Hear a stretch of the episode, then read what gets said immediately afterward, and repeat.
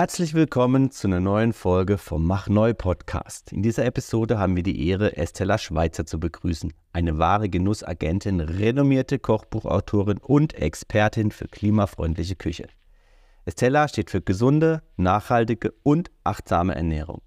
Als Plant-Based Chef und Nutritionist bietet sie Consulting-Dienste an, die Gastronomie revolutionieren und Küchenteams dazu ermutigen, neue kulinarische Horizonte zu erkunden. Insbesondere durch die Kreation faszinierender pflanzlicher Menüs. Nicht nur hat Estella den Tell Your Story Wettbewerb mit Lexware gewonnen, sondern sie wurde auch in einem Artikel der Zeit gewürdigt. Ihr drittes Buch, das Nusskochbuch im renommierten Prestel Verlag, widmet sich der faszinierenden Thematik global erzeugter und gehandelter Zutaten, wobei sie exemplarisch die Nuss behandelt. Aber das ist noch nicht alles. Estella hat gerade ihr viertes Buch über Klimaküche veröffentlicht, Kochen für die Zukunft. Erklärt die engen Zusammenhänge zwischen unserem Essverhalten und der Umwelt und gibt wertvolle Einblicke, die wir durch bewusste Ernährung die Zukunft unseres Planeten mitgestalten können. Ihr Engagement geht weit über die Bücher hinaus. Estellas progressive Philosophie in der Gastronomie war ein Höhepunkt auf der diesjährigen Marriott-Konferenz und ihre Teilnahme als Vorreiterin des klimafreundlichen Kochens lieferte wertvolle Impulse und Ideen für die Hotellerie, um nachhaltige Praktiken zu integrieren. Bleibt dran, während wir mit Estella Schweizer über ihre inspirierende Reise durch die Welt der klimafreundlichen Küche und ihre Vision einer gesunden, nachhaltigen Zukunft sprechen. Und damit, ohne weitere Umschweife, herzlich willkommen, Estella. Hallo, ich freue mich auch sehr, heute hier zu sein. Sehr schön. Du bist ähm, Kochbuchautorin, du bist ähm, Klimacoach, Klimacoach, Köchin. Und ähm, mich interessiert, welche persönlichen Erfahrungen oder Momente dich dazu inspiriert haben, auf diesem Weg die Welt ein kleines Stück besser zu machen. Das begann sehr früh in meiner Kindheit, Jugend. Ich habe mich als, oder eigentlich fing es damit an, dass ich einen Bruder habe. Wir sind vier Kinder und einer meiner Brüder kam mit einer lebensbedrohlichen Milch- und Tiereiweißunverträglichkeit auf die Welt. Oh, okay. Der konnte als kleiner Säugling gar keine tierischen Produkte essen, weil er einfach tierisches Eiweiß nicht vertragen hat. Die, und das hat dann dazu geführt, dass meine Mama damals sich gegen die damals gängige Art der Therapie entschieden hat. Man hätte Kinder, das ist jetzt 36 Jahre her, man hätte Kinder damals erstmal einfach nur mit Cortison behandelt, um die Immunreaktion abzuschwächen weil dieses Phänomen noch nicht so sehr bekannt war. Mhm. Und sie hat sich damals dagegen entschieden und hat einfach für sich entschieden, sie möchte das auf eine andere Art und Weise anpacken und in den Griff bekommen und hat dann unsere ganze Familie auf tiereiweißfreie Vollwertkost umgestellt. Damals gab es ein paar wenige Ärzte, die dazu publiziert haben. So einen hat sie entdeckt und dann hat sie die Bücher von dem gelesen. Und das Ende war einfach, dass bei uns zu Hause ähm, überall Gläser im Schrank standen mit verschiedenen Getreidekörnern und ich eben schon mit diesen totalen Vollwertgedanken aufgewachsen bin. Mit also, Möglichkeiten, was man alles machen kann. Genau. Ja. Viel Getreide, viele Nüsse, Hülsenfrüchte mhm. und so weiter. Und dann kam Ayurveda dazu und so. Also das hat so meine Kindheit und Jugend geprägt.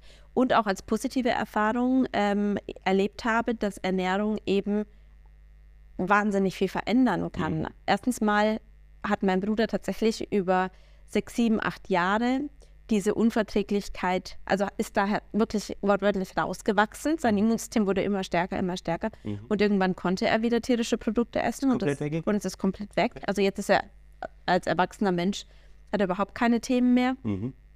Ähm, und, und gleichzeitig waren wir vier Kinder einfach richtig gesund wir hatten, es, wir hatten diese Wehwehchen, die wir sonst so in, in der Schule, es war ständig irgendwie die halbe Klasse krank wegen irgendwas und uns ging es einfach gut. Ja. Und ich hatte so das Gefühl, das macht total viel. Und dann habe ich begonnen mit 10, 11 Jahren, mich für Kochen zu interessieren und wollte verstehen, also ich hatte wirklich so den Antrieb zu verstehen, was ist die richtige Ernährung für den Menschen. Mhm. Ähm, heute weiß ich, dass es natürlich dadurch auch befruchtet wurde, dass Ernährung ständig thematisiert wurde, egal bei welchen Verwandten, Bekannten, Freunden, Großeltern wir waren. Meine Mama war ständig in diesem Konflikt, weil sie eben in, diesen, in die Schusslinie gekommen ist, in einer Zeit, in der noch niemand verstanden hat. Vor 35 Jahren, ja. Warum, genau, Kinder vielleicht kein, also warum eine Mutter sagt, ach, für meine Kinder das und das nicht oder für, genau. Ja. Also, und da war sie ständig halt in der Bredouille. Ja. Und das hat in mir so den Ansporn gesetzt, äh, wirklich auch herauszufinden, was ist denn, was ist denn die richtige Ernährung? Also wer hat hier eigentlich recht? Und dann habe ich selber angefangen, diese Bücher zu lesen und viele andere und viel recherchiert und ähm, ja, und mich hat diese Kulinarik, also dieser, dieser Gesundheitsaspekt Mhm. total Mhm. gefesselt. Mhm. Und Über eine Allergie. Genau, über meines eines- Bruders und dann eben auch natürlich mit dem eigenen Anspruch, wie kann ich mich ernähren, dass ich wirklich total gesund bin. Mhm. Ähm, das war natürlich dann auch ein bisschen sehr, ich meine, in der Jugend ähm, machen wir Dinge dann auch sehr extrem. Ich bin natürlich dann auch in ein Extrem gerutscht und habe extrem gesund gelebt und Okay. fast ein bisschen dogmatisch. Ähm, aber es hat mir total viel die Augen geöffnet und ich habe Mhm. viel dazu gelernt. Bewusste Ernährung. Ja, genau. Und aber auch noch ohne die, ich würde mal sagen, ohne die Weisheit einer ein bisschen er erwachseneren Person Mhm. auch mal fünf Grade sein zu lassen, zu genießen und dann kein schlechtes Gewissen zu haben. Mhm, Also, also ja. da kommen viele Dinge. Als Jugendlicher bist du einfach oftmals sehr ähm, auf der Suche und, und noch nicht so, Am du Ausprobieren. ruhst noch nicht so in dir, genau. Ja, genau. Und genau, und dann ging es natürlich darum, was lernt man äh, oder wie sieht mein beruflicher Start aus nach, nach dem Abitur. Und ich habe dann beschlossen, ich studiere Medizin, weil als Ärztin werde ich mit Menschen über Gesundheit sprechen. Und da ist dieses Ernährungsthema auf jeden Fall auch platziert. Ja. Ich habe dann leider festgestellt, dass äh, Ernährung im Studium kaum eine Rolle spielt und auch irgendwann so die im klinischen Teil dann die Perspektive entwickelt. Das ist jetzt, wird der klinische Alltag sein, die ersten fünf, sechs Jahre und gemerkt, da dreht sich nichts um Ernährung. Da dreht sich alles Mögliche um alles andere, aber Ernährung hat keine Rolle. Die klassische Schulmedizin hat erstmal einen anderen Fokus und ein, eine andere Dringlichkeit. Deswegen sind wir da mehr auf der symptomatischen Ebene oft. Mhm. Und, und dann für mich gemerkt, ich kann in den präventiven Bereich gehen, Bereich gehen, aber dazu brauche ich eine Facharztausbildung und ich brauche wahrscheinlich mehrere Berufsjahre Erfahrung. Also so die Perspektive war so, vor den nächsten 20 Jahren werde ich da nicht ankommen. Dann habe ich mein Studium abgebrochen nach fünf Jahren und habe beschlossen, ich mache eine medizinische Ausbildung zur Ergotherapeutin und beschäftige mich sozusagen in meinem Privatleben ähm, mit diesem Be Ernährungsbereich weiter und sähe das sozusagen eher im Privaten. Mhm. Und habe in der Zeit wahnsinnig viel gekellnert und dann gemerkt, wenn man die Menschen über den Genuss bekommt, da kam dann so die Kulinarik dazu. Mhm. Wenn ich mit die Menschen über den Genuss mit Ernährungsthemen in Kontakt bringe, sind die total neugierig. Und dann war meine nächste Idee, das war, da war ich so 25, 26, habe ich eben beschlossen, eigentlich, ich könnte eine Kochschule aufmachen oder ich könnte, also es war dann so Gastronomie, Café, Bistro, Kochschule, Kochkurse geben, Backkurse geben und diese Tür sozusagen öffnen, um auf diesem Wege mit Menschen darüber zu sprechen. Und das hat dann auch begonnen, also ich habe dann angefangen, Kochkurse zu geben und wir sind dann damals Beruf, also mit meinem damaligen Partner nach Regensburg gezogen. Ich habe dort ein Café übernommen als Geschäftsführung und habe dann alles gemacht, also quasi von morgens bis abends so einen ganz normalen Kaffeebetrieb mit der entsprechenden Kreativität und viel hands-on, ein Team geleitet, aber auch selbst gekocht und gebacken, Kurse gegeben, Dinner-Events gemacht, Backkurse gegeben, viele Veranstaltungen so über den Alltag hinaus dazu genommen. Dabei, ja, oder? Da kam die ganze Kulinarik dazu. Ja. Und die, Deinem Job, ja. Absolut, ja. Aber es war super. Es hat echt Spaß gemacht und es hat mir auch total gut getan, so richtig ins operative Tun reinzukommen. Und, und mir Kraft gegeben, Dinge in die Welt zu bringen. Weil zum Beispiel das, was ich jetzt mache, also publizieren und auch Coachings geben, das sind schon so Gedanken und, und Träume, die ich immer wieder hatte, vor allem in den Jahren, in denen ich mit dem Studium so ge gestruggelt habe und auch gezweifelt habe. Aber ich habe keinen Weg gesehen dahin. Und das Leben hat mir Step by Step immer wieder Chancen geschenkt, ins Tun zu kommen und wie, wie den Weg geebnet. Ich hätte aber nicht gewusst, wo genau lang gehen. Also das waren wie so immer wieder Situationen, Fügungen, Kreuzungen, ja. die sich ergeben haben. Und rückblickend macht das Sinn, aber ich hätte das nicht so bewusst linear irgendwie langlaufen können. Genau. Und, und der, der ökologische Bereich, also diese ganzen Klimathemen, Nachhaltigkeit, Zukunftsfähigkeit, die existieren parallel schon von Anfang an, weil wenn man sich mit der entsprechenden Literatur beschäftigt, und das habe ich auch als 15-, 16-Jährige schon gemerkt, ist dieser Bogen immer da in den globalen Süden, in die Zusammenhänge auf der Welt, in dem Bereich Umweltthemen, Umweltschutz, Nachhaltigkeit, Ressourcen, Verschwendung. Wie schaffen wir eigentlich eine gute Balance? Aber es war, dafür gab es so gefühlt noch weniger Gehör, noch weniger Audienz als für den Bereich Gesundheit und später Kulinarik. die Menschen haben sich interessiert, was ist gesund für mich. Mhm. Aber so diese Thematik, hey, Fleisch essen ist nicht gut für unser gesamtes Umweltsystem und so weiter, da habe ich damals immer nur gehört, du, Essen ist Privatsache.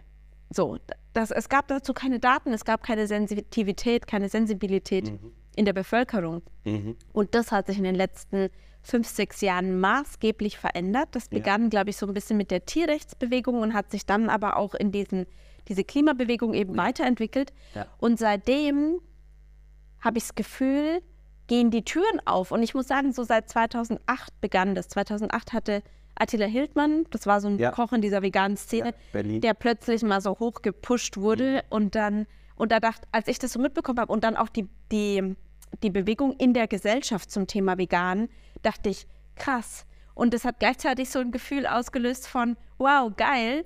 ähm, endlich ist die Zeit reif Ja. für, für mein Thema. Ja. Also ich hatte das Gefühl, ich bin Meilen voraus und konnte endlich Mhm. mit den Themen, die mich einfach schon immer beschäftigt haben, ins Tun kommen. Mhm. Und genauso ist jetzt die letzten drei, vier Jahre mit dieser, mit dieser Verbindung zum Umweltschutz, weil ich eben das Gefühl hatte in der Gesellschaft, die Menschen sehen den, sie wollen und können den Zusammenhang nicht sehen zwischen Ernährung und Lebensraum Erde. Ja. Und mit einem Mal seit drei, vier, fünf Jahren wird dieser Zusammenhang in Wissenschaft, wissenschaftlich untermauert. Er wird politisch diskutiert. Er wird durch große Bewegungen wie Fridays for Future auf die Straße gebracht. Also es kommt an allen Ecken und Enden hoch. Und ja, und ich habe so das Gefühl, wie so ein roter Teppich, der so ausgerollt wird, ähm, kann ich quasi da auch auf meine Kunden jetzt zugehen und kann diese Themen anbringen, weil sie zeitgemäß sind plötzlich. Ja, genau. Und wie gesagt, ich hätte das als 18-Jährige mit einer Idee davon, was ich beruflich machen möchte, nie linear irgendwie verfolgen können. Mhm. Und ich hatte häufig das Gefühl, ich verlaufe mich immer wieder in Sackgassen. Mhm. Und, ähm, und genau, zig verschiedene, zig verschiedene Ausbildungen in der Tasche und Zertifikate und Zusatzfortbildungen und was weiß ich was. Und, und immer wieder das Gefühl, wo will ich eigentlich hin? Ja, und rückblickend macht es so viel Sinn. Mhm. Ähm, Und es hat auch so ein bisschen die Zeit dafür äh, reif sein müssen, oder? Hm. Ja. Dass man quasi auch so eine, eine Menge an Leuten findet, die auch so denken und ähm, das dann auch so wahrnimmt, oder? Resonanz sozusagen. genau, und? Resonanzfeld, ja. Ja. Genau. Total spannend. Du ähm, warst jetzt ja auch gerade äh, für in der Hotellerie bist du viel unterwegs. Also kannst du da vielleicht ein, zwei Beispiele nennen, wo du, wo du gerade wirklich ganz Mhm. konkret auch daran arbeitest, dass du am Ende geht es ja auch um Verhaltensänderung Ja. bei, äh, bei Entscheidern, bei, bei Kirchen, Ja. bei, bei jedem Einzelnen. ne? Ja, Mhm. also ähm, ich bin seit 2021 immer wieder auf Kongressen und Conventions mit unterwegs, die im Bereich Hotellerie und Gastronomie arbeiten und Netzwerke schaffen. Und äh, es ist so, dass, dass kleinere Unternehmen oder auch kleinere familiengeführte Ketten, könnte man sagen, wenn es einfach nur zwei bis sechs Häuser gibt oder so, viel schneller operativ tätig sein können, um Dinge zu implementieren. Die legen was fest Mhm. und dann wird das quasi umgesetzt, weil diese, diese ähm, Hierarchiewege oder überhaupt die Entscheidungsrunden, die gedreht werden müssen, um ein ganzes Team mitzunehmen, die sind kleiner. Ja. Ähm, seit 2022 arbeite ich auch immer wieder mit Marriott zusammen, Marriott International, und darf bei denen eben auf ähm, äh, äh, Manager Councils sprechen, ähm, von Länder Councils bis hin In zu ganz ganzen Europa, ne? europäischen, genau, die sind, ja, die sind weltweit agierend. Ähm, und da ist es so, dass mir einfach bewusst wird, wie, wie komplex das für so ein riesen Frachtschiff, das ist ja ein wahnsinniges, komplexes Building, so ein Konzern. Ja.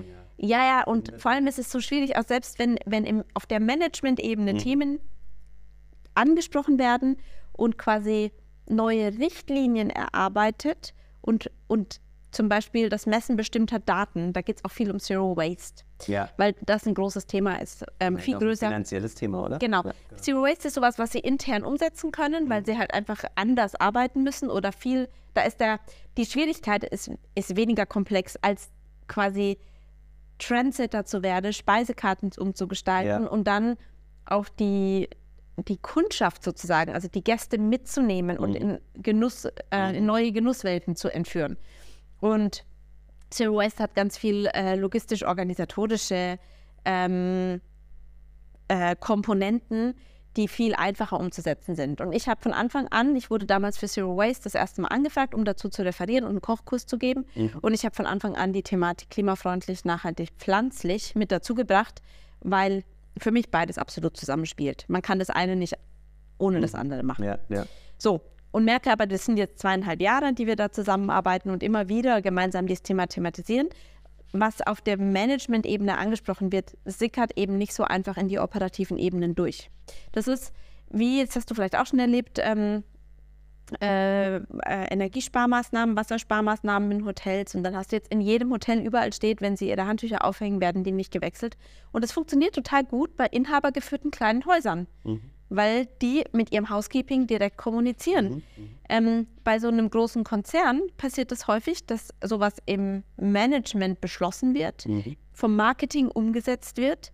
Ähm, und dann wäre, wäre der Lead im Housekeeping quasi, äh, invo müsste involviert sein, um richtig proaktiv alle Mitarbeitenden zu schulen.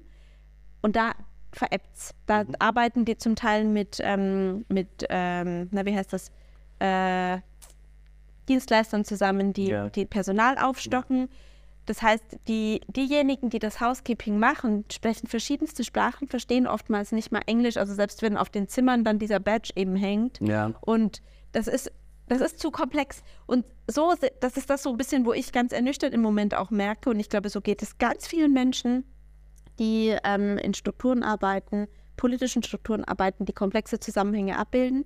Man, man ist so ein bisschen in so einer Befangenheit und Sprachlosigkeit, weil sich auf der einen Seite abbildet, dass durch politische und gesetzliche Regulierungen eine Verhaltensänderung verpflichtend erwartet wird. Und auf der anderen Seite das so komplex ist zu implementieren, dass auf der operativen Ebene man kann dem Housekeeping gar nicht böse sein, dass mhm. sie es nicht umsetzen. Es mhm. ist einfach, die haben so einen Druck, die werden nach, oft immer noch nach gereinigten Zimmern bezahlt. Mhm. Die sind unsicher, ob sich Gäste beschweren, weil dann irgendwas falsch gemacht wurde. Also machen sie es so perfekt wie möglich und zwar so, wie man es halt vor zehn Jahren gemacht mhm. hat. Und ja, und es ist unglaublich schwierig und, und ähm, langwierig, Prozesse zu implementieren. Und, und ernüchternd. Und ernüchternd, der, mhm. ähm, ist ja Change Management, äh, ist auch ja. Verhaltensänderungen. Also wenn man auch Verhalten ändern will, dann muss man erstmal überlegen, wie schwierig es ist, ja Gewohnheiten bei sich selber zu ändern, bevor man ja auch das Verhalten anderer Menschen ändern kann. Genau. Und da fängt ja dann oft auch die Fleißarbeit an, gerade in Unternehmen. Ne? Also das ja. ganze Education, Ausbildung, Kommunikation, genau. Nachhalten etc. Ja. Aber du bist ja auch ganz aktiv dann tätig, ja? Du, du, du coachest Köche? Genau, und ich bin jetzt in dem Bereich Küchen tätig. Ich mhm. coache dann Küchenteams. Also auf der einen Seite geht es um informative mhm. ähm, oder um ja, theoretische Informationsweitergabe und und da bin ich als Motivationsspeakerin tatsächlich ähm, auf okay. der Bühne. Als Keynote. Äh, als Keynote-Speakerin okay. Äh, bei Councils, aber auch ganz, ähm, also fachfremd, nicht nur in der Gastronomie, sondern auch bei Banken oder Mitarbeitenden großer Konzerne, mhm. die quasi ja auch eine Wahl treffen können, wenn sie in der Kantine auswählen. Weil letztendlich, wenn die Unternehmen Nachhaltigkeitsreports schreiben, müssen die ja alles abbilden, was im Unternehmen passiert. Auch die Mitarbeiterkantine und ja. auch die Mengen an tierischen Produkten, die da durchgeschleust werden. Ja. Und umso mehr Mitarbeitende mittags pflanzlich essen, ja. umso besser lässt, lassen sich diese Zahlen im Laufe der Zeit verändern. Genau. Und man holt jemanden, der über, was weiß ich, Elektrizität, über Mobilität spricht. Und man holt eben heutzutage auch jemanden, der über diese Thematik Ernährung und mhm. ähm, Nachhaltigkeit spricht.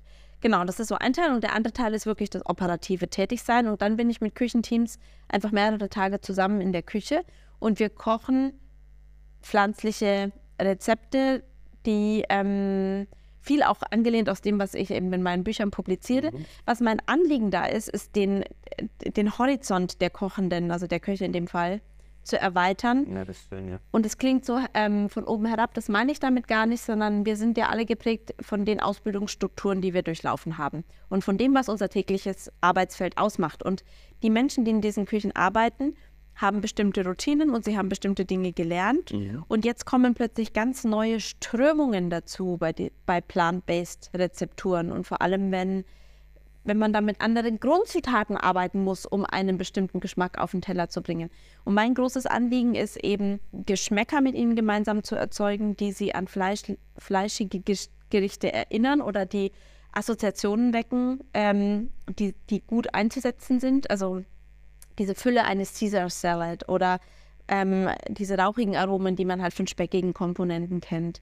Ähm, genau, und dann mit Techniken zu arbeiten, wie kann ich auch durch Fermentation, durch Rösten, durch Salzen, durch Räuchern. Pickeln, durch Räuchern ja. ähm, Geschmack auf den Teller bringen. Mhm. Und wie kann ich vor allem aus anderen Zutaten etwas machen? Also wir haben mhm machen zum Beispiel ganz, ganz oft ähm, Bohnen-Nussbällchen oder ein Tofu-Braten oder so, weil das so Rezepte sind. Also da lernen die nicht nur ein Gericht, sondern sie lernen auch Techniken und sie lernen quasi ähm, ein neues kreatives Umgehen mit Zutaten, um über diese Routine hinauszuwachsen, die immer vorhanden ist. Genau.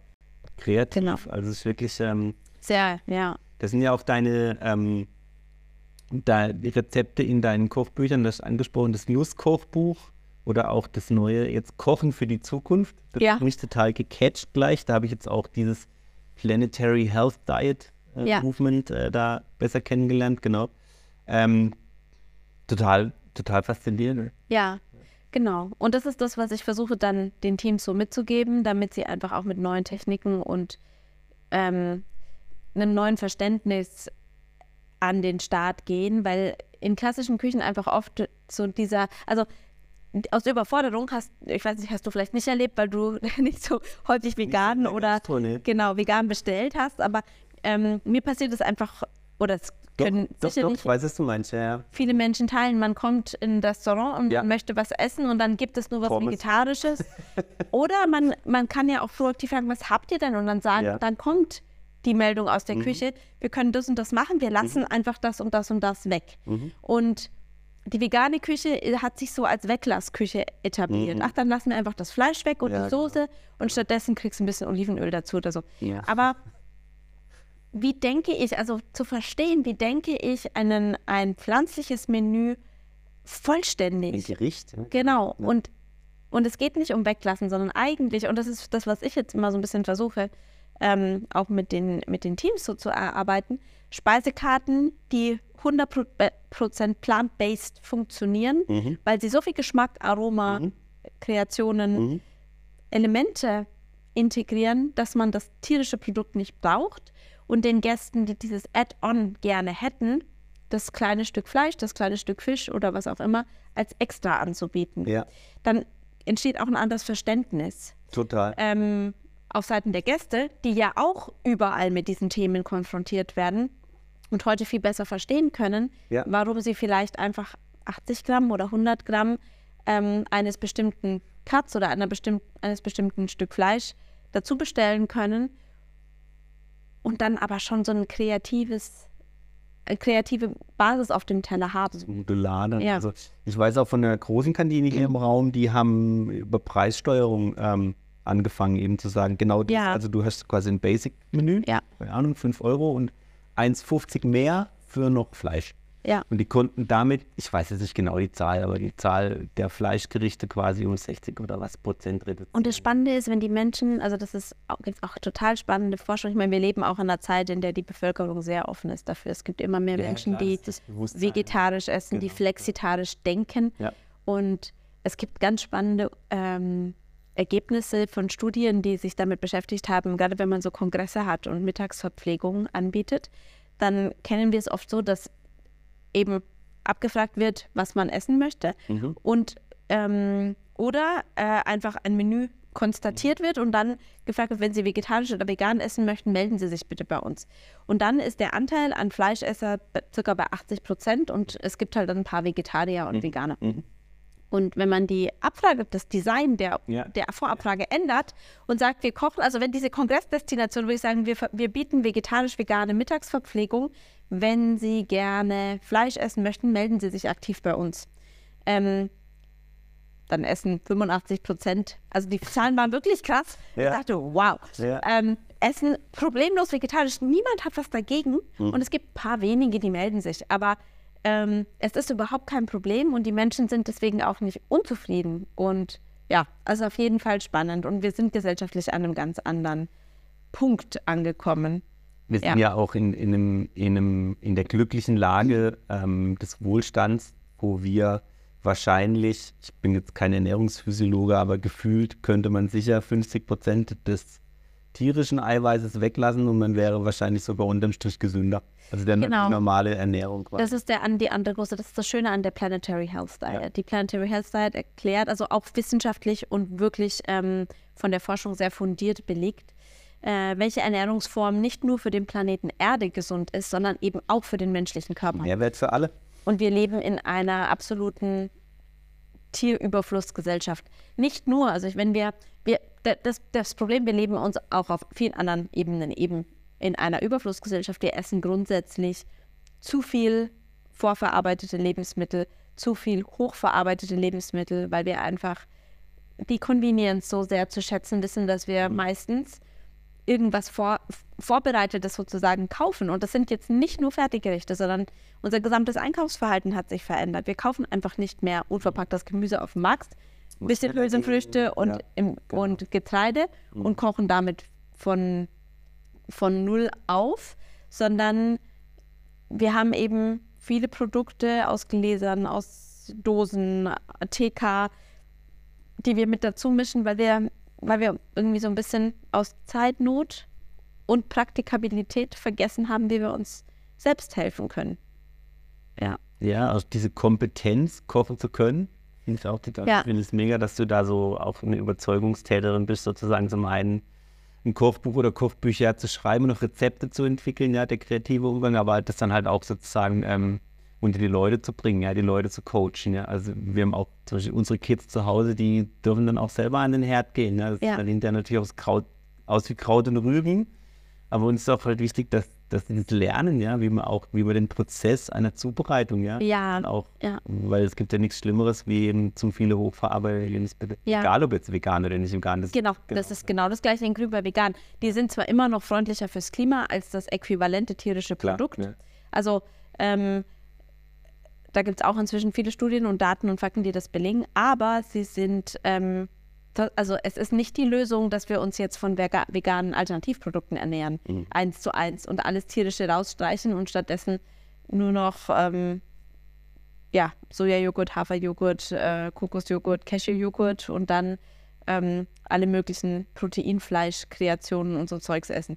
Das ist auch nicht die Lösung. Was ist die Lösung? die Lösung ist in der Basis eine pflanzliche Ernährung, die auf natürlichen Produkten äh, beruht. Also mhm. ein sehr, sehr großer Anteil an frischem Obst und Gemüse. Mhm. Ähm, pro Tag, also die Planetary Health Diet würde das jetzt zum Beispiel so beschreiben, du hast irgendwie 300 Gramm Gemüse am Tag, circa 200 Gramm Obst. Obst hat eine geringere Präsenz, weil der Fructoseanteil relativ hoch ist und wir ja, Gemüse ist gesünder für den Körper tatsächlich. Grünzeug sollte immer dabei sein, also Brokkoli, Grünkohl, Bangold, Spinat und so weiter. Salate. Und dann hast du am Tag circa 200 Gramm Getreide oder Getreideprodukte. Das ist im besten Fall tatsächlich einfach äh, gekochte Hirse, gekochter Buchweizen, ein frisch gebackenes Vollkornbrot, ähm, weil Pasta theoretisch schon wieder ein hochverarbeitetes Lebensmittel ist, auch wenn sie für uns so natürlich erscheint. Aber, ne? Und und dann äh, 80 Gramm Hülsenfrüchte. Ich, und das ist, heißt, ist Trockengewicht. Das heißt, wenn man die kocht, dann wird es auch viel mehr. Mhm. Ne? Ja. Linsen, Bohnen und so weiter. Genau. Ja, die quellen halt einfach schön auf. Und 50 Gramm Nüsse, Samen und Saaten. Das sind total wichtige Mikronährstofflieferanten mhm. und ähm, für den ganzen B-Komplex an Vitaminen außerdem. Und ansonsten haben die natürlich auch noch einen Eiweißanteil und viele ungesättigte Fette. Und dann theoretisch stünde uns pro Tag irgendwie so 10 Gramm Ei, äh, 10 Gramm Rindfleisch, 24 Gramm Hühnerfleisch, ich glaube knapp 30 Gramm Fisch CO, äh, zur Verfügung oder 250 Milliliter Vollmilch oder die Äquivalente daraus. Das würde bedeuten, am Ende wahrscheinlich 50 Gramm Camembert-Käse, weil der noch relativ viel Feuchtigkeit enthält, oder 5 Gramm Parmesan, weil er halt viel weniger Feuchtigkeit enthält. Also diese Äquivalente zu einem. Kann man das dann noch aufsparen? So auf? Genau, ja. und das ist, glaube ich, der, also das ja. ist jetzt so ein Tag. Ich meine, das ja. so ist kein Mensch ein Happen Fleisch. Als, ähm, es geht da um so ein Verständnis und und einfach ein Verständnis dafür zu entwickeln, okay, einmal pro Woche ein Ei, Die Relation. einmal, einfach. einmal pro Woche ein Stück Fleisch, Mhm. vielleicht einmal pro Woche ein Stück Fisch, wenn man möchte. Oder eben auch mal ein Stück Käse, aber eben nicht morgens, mittags, abends, Ja. jeden Tag. Ja. Genau. Und damit könnten wir unsere Ressourcen, die im Bereich Ernährung verschwendet werden oder zustande kommen, die Emissionen, wunderbar runterskalieren. Tak, tak, tak, tak, tak. Und das Schöne ist, das ist immer das, was ich versuche, meinen Audienz, also meinen ZuhörerInnen dann auch mitzugeben, wenn es um die Energiewende geht und die Mobilität und so weiter, dann brauchen wir unheimlich viele Ressourcen, um uns überhaupt diese Energiewende leisten zu können. Also nicht jeder hat die finanziellen Mittel oder auch die Infrastruktur oder das Recht, sich Solarzellen aufs Dach zu packen. Die oder Möglichkeiten. die Möglichkeiten, genau, ein Dach. Ein eigenes. Ja, genau, wir wohnen ja auch nicht unbedingt alle in Ja, Eigentum. ja. Wir haben nicht alle die Möglichkeit, uns eine Wärmepumpe zu leisten Ja. oder wollen vielleicht auch von unserem ähm, Benzin- oder Diesel angetriebenen Auto nicht jetzt auf ein elektronisches umsteigen, weil wir in dieser ganzen Debatte auch noch nicht wissen, was ist gut. Ja. Wir wollen dann weniger Auto fahren und fahren vielleicht viel häufiger Bahn oder Ja. Bus oder stellen unser Reiseverhalten um. Und dann gibt es immer noch einen gewissen Prozentsatz an, an Mobilitätslösungen, denen kommen wir nicht aus. Weil wenn wir internationale Familie haben, können wir nicht sagen, ich fliege einfach gar nicht mehr. Und Schnaufen die auch nicht. auch noch. Genau, so. Ja. Aber Essen Ja. tun wir alle drei bis fünfmal täglich und wir können bei jeder dieser Mahlzeiten Einfluss nehmen. Und das finde ich ist diese wahnsinnige Power. Es kostet uns unterm Strich nicht viel mehr. Also ich ermutige viele Menschen, die das Gefühl haben, es ist so wesentlich viel teurer. Sogar weniger. Es kostet, wenn man es gut anstellt, tatsächlich weniger. Ja. Man muss ein bisschen kochen wieder lernen. Ja, klar. natürlich. Also mehr Zubereitungszeiten halt. Genau.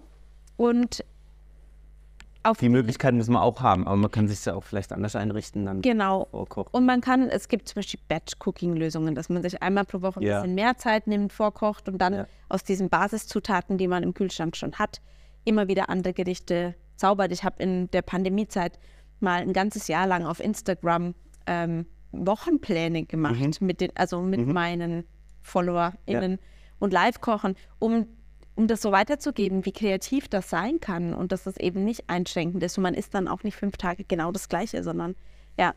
Ja, und, äh, und auf lange Sicht gesehen, also nochmal auf die Kosten zurückzukommen, wenn wir, selbst wenn wir für Lebensmittel theoretisch ein bisschen mehr ausgeben würden, weil wir uns hochwertige pflanzliche Lebensmittel leisten, ähm, ist das was anderes, als wenn wir uns teure Schuhe, teure Jeans, teure Accessoires, was weiß ich was für Luxusgüter Bewusstsein, kaufen ne? Ja. oder, oder jeden Tag irgendwo mit jemandem Kaffee trinken gehen oder was weiß ich, außer Haus essen, auf einen Drink irgendwo hin abends oder so.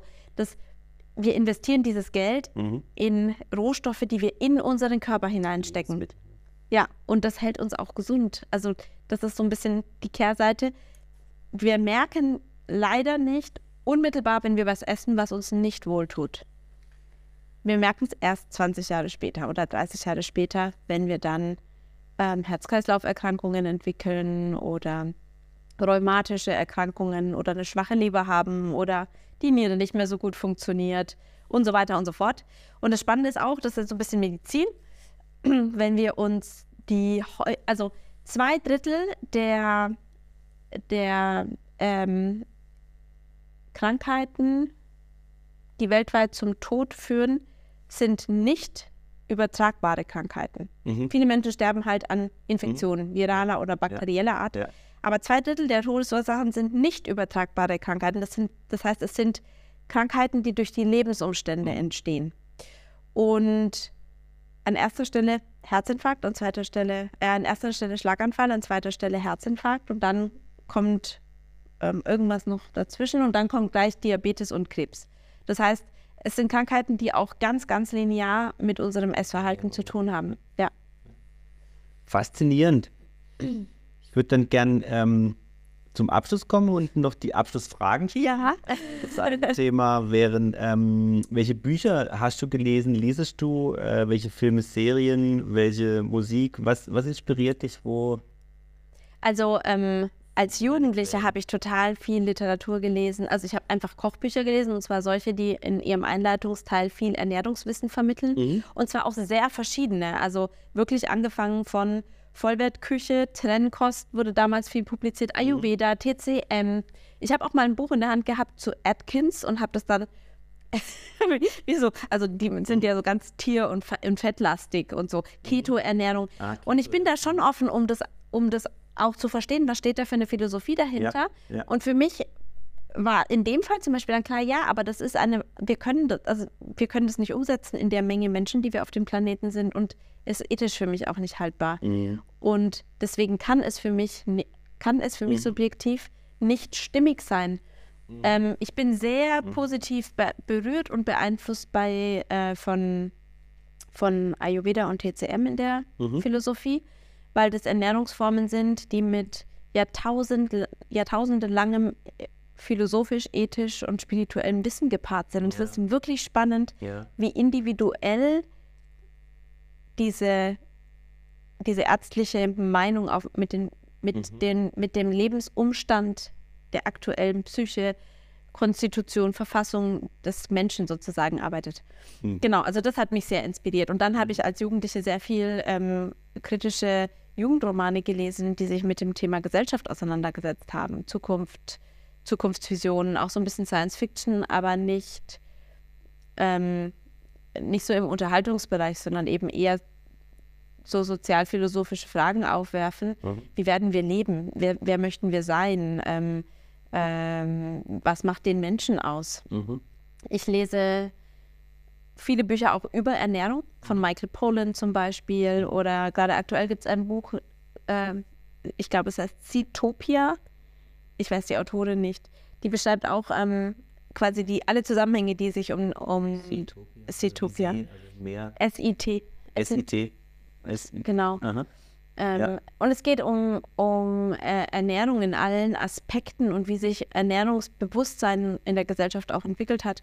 Oder ich habe gerade ein sehr philosophisches Buch gelesen von einem Philosophen aus Frankfurt, ähm, ein junger Mann, ungefähr mein Alter, ähm, vom Kochen und Töten, der quasi anhand der Evolution der Menschheit beschreibt, wie wir, also dass eigentlich die gesamte Evolution des menschlichen Wesens von, vom Neandertaler beginnt oder überhaupt mit der Ernährung zu tun hat und alles, was wir gelernt haben, Handwerkstechniken, wie wir überhaupt motorisch agieren konnten, wie wir sprechen gelernt haben, es ist alles an die Küche geknüpft, weil da hat Austausch stattgefunden und so. Mega gutes Buch mhm. und schön geschrieben. Mhm. Und genau, und dann halt viel auf Wissenschaftsliteratur, Papers und so weiter. Und inspirieren tun mich Marktbesuche und ich gehe sehr, sehr gerne tatsächlich auch ähm, essen. Mhm wenn ich die Möglichkeit habe, meistens, wenn ich auf Reisen bin, mhm. um Geschmäcker zu erleben. Also das ist wie ins Museum zu gehen. Ne? Geschmäcker zu erleben, die andere zusammengestellt mhm. haben und mir dann und daraus was mitzunehmen. Mhm. Genau. Und viel Inspiration entsteht aber auch einfach ganz banal in der Küche. Beim Kochen und dann, ähm, und zwar nicht im Vorfeld überlegen, was kaufe ich heute ein, weil ich will das und das Rezept machen, sondern einzukaufen, zu Hause zu sein und dann auch nach Tagen, ah, jetzt ist noch das und das übrig. Okay, wie kann ich das jetzt kombinieren? Also wirklich sehr kreativ und, und ganz basic.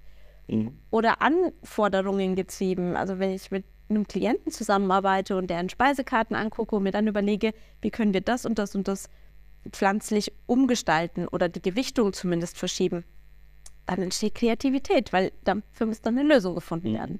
Genau das sind so Momente, die mich inspirieren. Total spannend. Vielen Dank, Estella. Habe mich total ähm, fasziniert, da weiter einzutauchen in das Thema und ähm, viel Erfolg weiterhin auf deinem Weg. Ich ja. Noch Gutes tun. Ich hoffe. ich hoffe, ja. Ich versuche einfach tatsächlich ähm, Lust drauf zu machen, diese pflanzliche Küche zu entdecken, weil, wie gesagt, es ist nicht dogmatisch. Und wenn wir alle dazu beitragen, den, den Verzehr von tierischen Produkten zu reduzieren und einfach im Alltag wieder mehr pflanzlich zu essen. Mhm. Dann können wir so viel bewegen. Wir müssen gar nicht alle vegan werden, mhm. aber wir müssen alle so ein bisschen in die Bewegung kommen. Mhm. Und es tut uns gut. Super. Dankeschön. Sehr gerne. Wenn euch der Podcast gefallen hat, vergesst nicht, den Podcast zu liken und zu abonnieren. Kontaktiert mich gerne auf LinkedIn oder unter andreas.helm at black-forest-nature.de. Vielen Dank fürs Zuhören und bis zum nächsten Mal im Mach Neu Podcast.